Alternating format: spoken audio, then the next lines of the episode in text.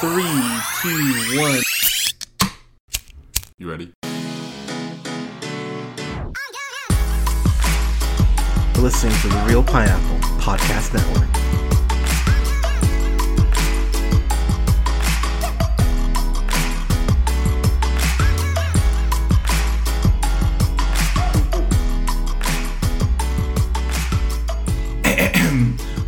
Evening, ladies, gentlemen, theys, and gays. This is The Reel Pineapple. This is your humble host, Hunter, here.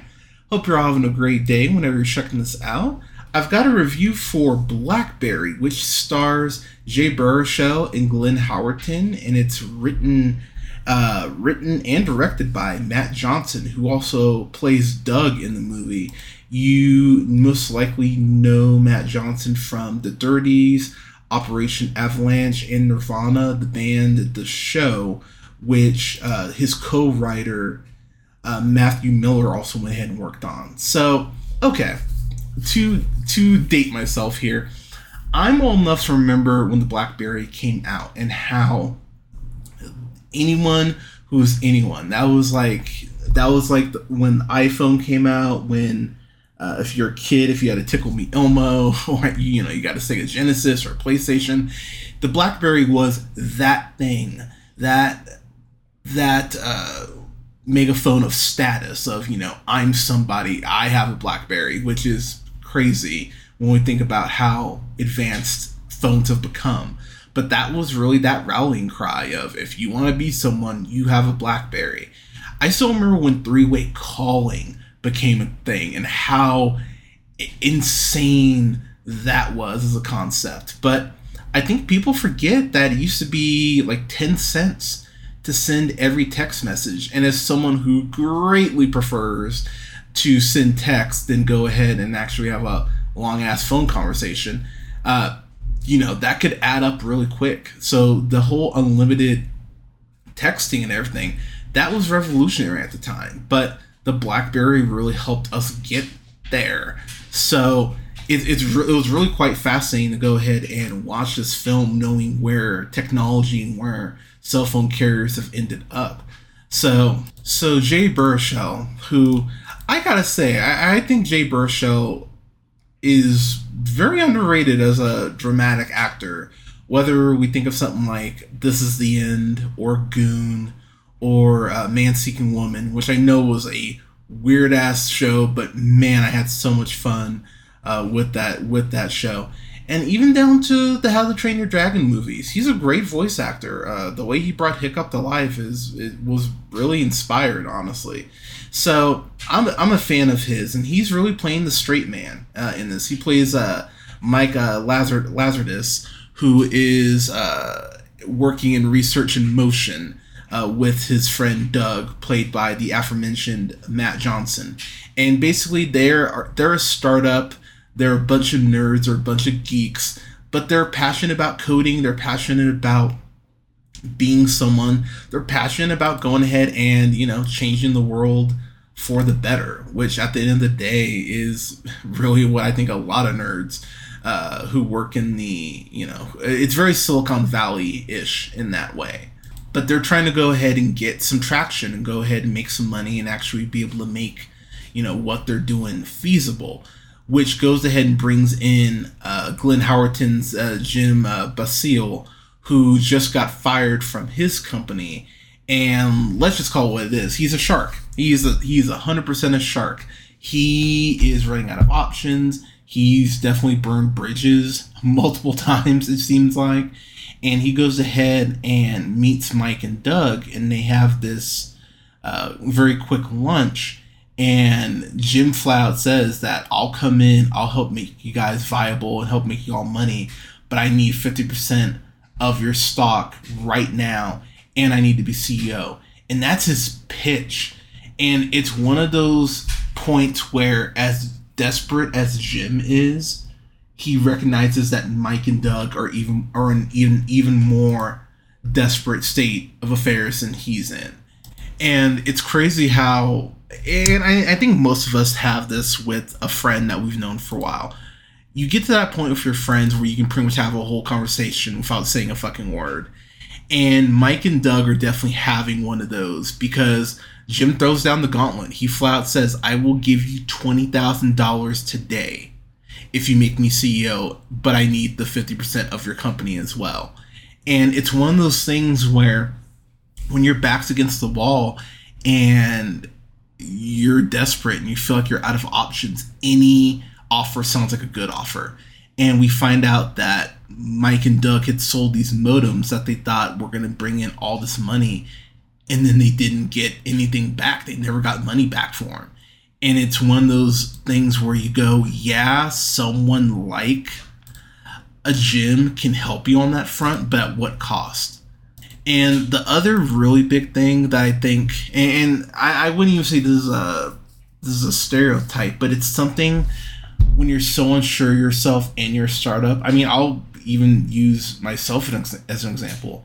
When you're so unsure of your art and what you're doing and what your worth is, you don't have the capability to stand up for your art or stand up for for yourself when it comes to what you're selling it's such a it's such a a trap that I think so many people fall into in not knowing their worth. And the bottom line is Mike and Doug, they just don't know their worth at this point.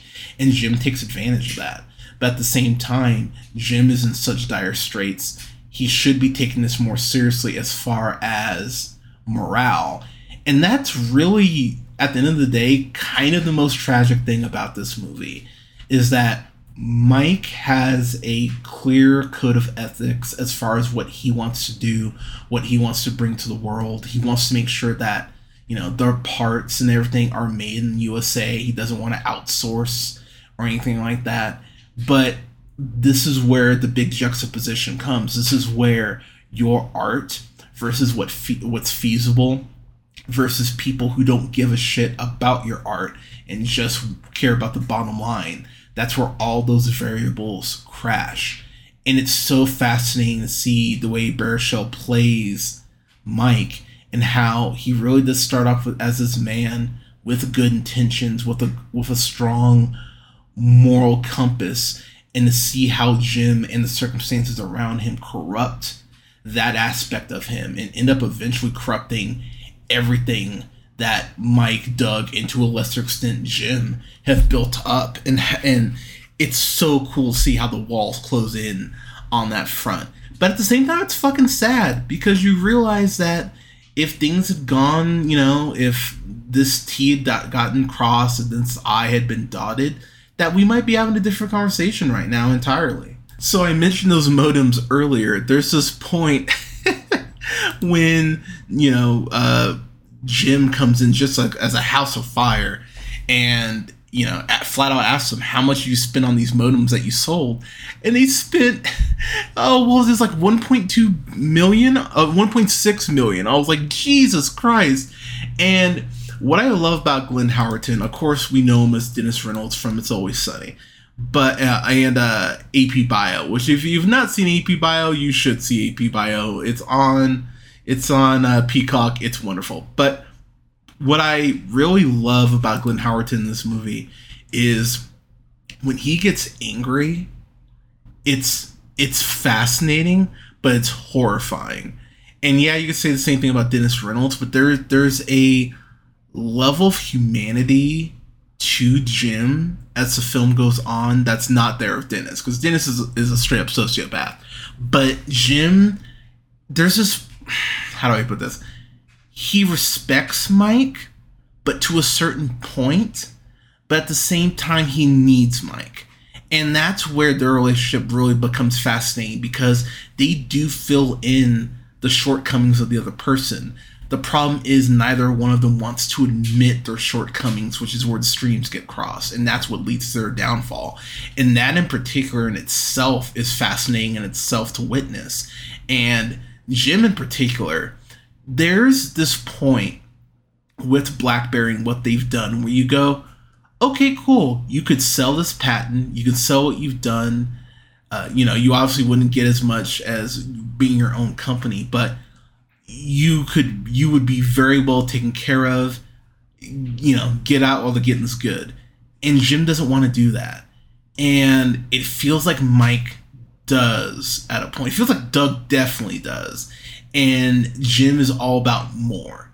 It's all about excess. It's all about the life that he feels like he's owed and the fact that what happened at his last job, he feels like he is owed these extravagant things that he's trying to go ahead and um, and gather and go ahead and aspire to.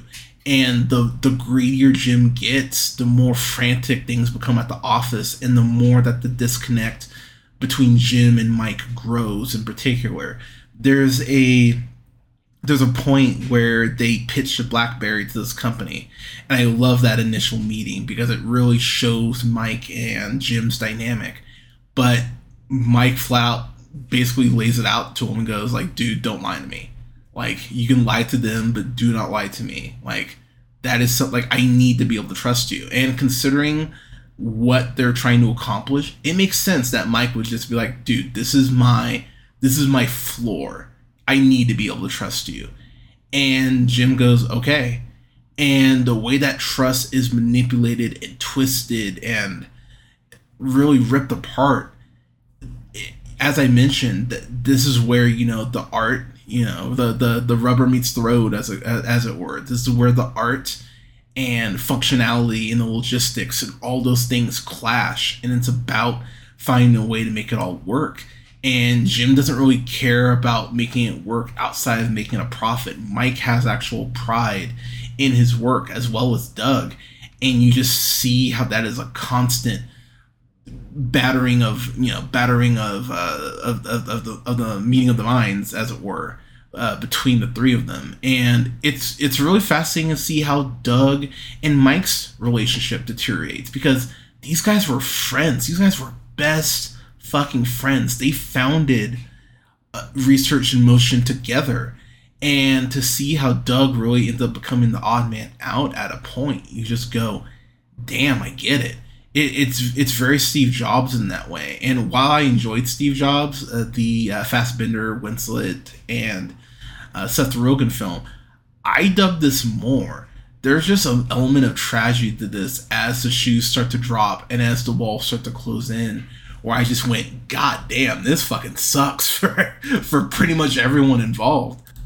Um, one of the things that I really like about this is that there's a ticking clock just to get to the BlackBerry. There's a point where uh, Jim flat says that U.S. robotics is a year ahead of us on building this phone. So, in his words, get these nerds to drop everything and build the fucking phone. Again, his words. And again, from from this early point on, we find out that Jim, I believe, has like mortgaged his house on this loan that he gets. So Jim has a lot of skin in the game, like like from jump. Even though he's the CEO, he's got a lot riding on this. His livelihood is riding on this, and so there's this sense of desperation of, oh my god, this needs to fucking work. But the problem is that desperation never goes away, and it's it's it's so fascinating to see how again, just a couple tweaks, we would maybe be having a completely different conversation about BlackBerry just as a brand. But there's just there's multiple points where Jim is just being an asshole. There's a point where uh, before they go to that meeting in New York, uh, Mike is gathering his stuff and Jim's outside and he is just laying the horn on for like 30 seconds straight.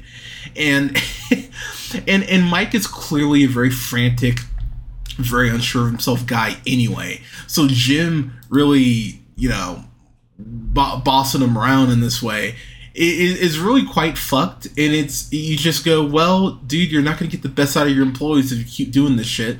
A lesson all you corporations should learn. But, you see these moments from Jim that you just go, man, he's slick.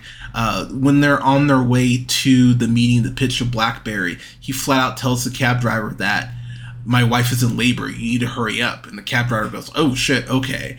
And you just even see these little looks that Mike gives Jim going, huh, okay, so it really is win at all costs for you. And that's a mentality that not everyone has. And again, that goes to your whole moral compass where Jim is comfortable doing things that Mike is not.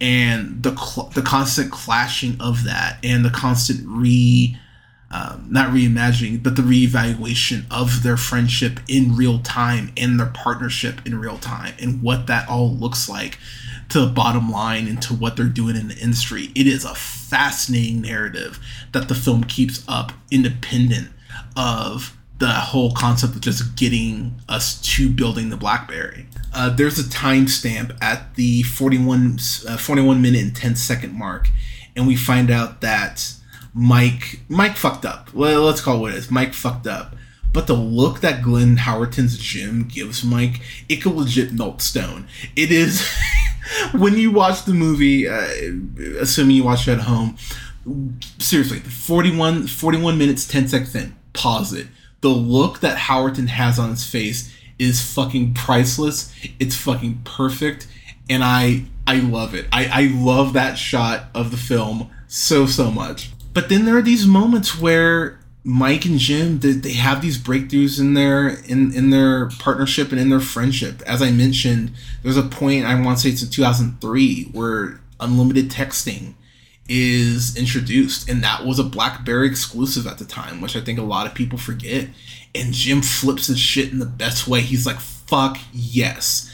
And yeah i, I mentioned it earlier but text used to be 10, uh, 10 cents a 10 cents a text and it, it they do a great job of bringing in the ceo of palm pilot into this so there's some actual uh, intrigue as far as that ceo being like you know let's combine Palm Pilot with BlackBerry. And and Jim and Mike are kind of going like, nah, now we're good. And the way that he goes ahead and, and tries to body him, you go, shit, okay. It's it's so crazy the amount of moving pieces that are occurring in this movie. And by the time you get to the end, I just had this appreciation for this tech journey that I went. I not only dug this movie, I dug the shit out of this movie getting my final thoughts, the the truth bombs that this film drops as far as Blackberry and where things ended up. Where things end up is crazy too, and I, I won't spoil that for those of you who aren't aware. But where Mike, Jim, and Doug alone end up is is just crazy to me. Uh, Cary, you uh, uh, is in this as well. Uh, Michael Iron, My, Michael Ironside is awesome in this. What what we get from him, he comes in as, as this uh, this real hard ass who's there to you know whip the nerds in the shape, but he's awesome once he's introduced. And just the more this film went on, this movie it's two hours. It does not feel like two hours. It flew by like a motherfucker, and I can't honestly wait to watch this again. I got the screener for this, and I don't do this often with screeners. I actually watched it three times. I, I I watched it when I initially got it, day of, and then I watched it once or two more times before the screener expired. I just I adore this fucking movie. And for those like again, we're early in the year, I get that. But don't be surprised if they're pushing Glenn Howerton for best supporting actor because he's that great in this movie. This is a transcendent performance for Glenn Howerton, and he will his phone will be ringing because of this performance, and it should be. And I and I and I I know I mentioned him earlier, but man, the way that Matt Johnson very much plays the the Woz role as far as uh, Seth Rogen and Steve Jobs, Matt Johnson nails his shit. He he is just heartbroken in the way that he's kind of iced out, in the way that Doug and Mike's relationship evolves and deteriorates, it's really sad to see because you think about how that does just happen. But given the circumstances of how it occurs, it's it's really heartbreaking. And I mentioned him earlier, I know, playing the straight man, but Jay Baruchel does a great job in this as well. And he should not be left out in the cold as far as uh, awards consideration for how well he does in this. I really don't have a complaint about this. I would say I haven't reviewed it yet. I probably will here at some point, but this is a perfect double feature with uh, Taron Egerton's uh, Tetris. This is a perfect double feature. If you want to just have a cool, fun fucking afternoon, watch these back to back. Watch Tetris, watch Blackberry. You will not regret it. This is a fan fucking tastic of the highest degree. It is one of my favorite films so far of 2023. I I, you know, we obviously have a ton of stuff still that still needs to come out, but my God, watch this movie. It is well worth your, worth your time. You will have fun with it, and yeah, fucking rules. Blackberry, fan fucking tastic. But everyone, Blackberry, have you seen it? What did you think of it? Let us know in the comments. Uh, you can follow us on YouTube. Don't forget to subscribe. You can find us on uh, YouTube. Just type in The Reel Pineapple and our channel will come up. You can find us most places you listen to podcasts a uh, SoundCloud, Apple, Google Podcasts, Podbean, Stitcher, iHeartRadio, Spotify, Amazon Music, Tune Up, and Samsung Podcasts, name a few at The Reel Pineapple. Uh, you can follow me on TikTok at Black Shazam 775 you can follow me on Letterboxd at Black Shazam, and you can follow uh, follow us all the places at link tr.ee slash jhunter reel pineapple. That again is r-e-e-l pineapple. And you can follow me on instagram at jhunter reel pineapple. And don't forget to subscribe to me on twitch at twitch.tv slash J Hunter Reel Pineapple. Uh, thank you so much for listening, everyone. We're gonna have quite a few things dropping here in June, including a review of all the Indiana Jones movies leading up to Indiana Jones and the, and the Dial of Destiny. So I'll have reviews up for Raiders, Last Crusade, Temple of Doom, and yes. Uh, Kingdom of the Crystal Skull, which I have not watched since I saw it in theaters, so it'll be interesting to see how that ages. Uh, we'll have reviews up as well uh, coming up for The Flash, as well as new Transformers. Probably going to review the original Michael Bay Transformers uh, leading up to this new one.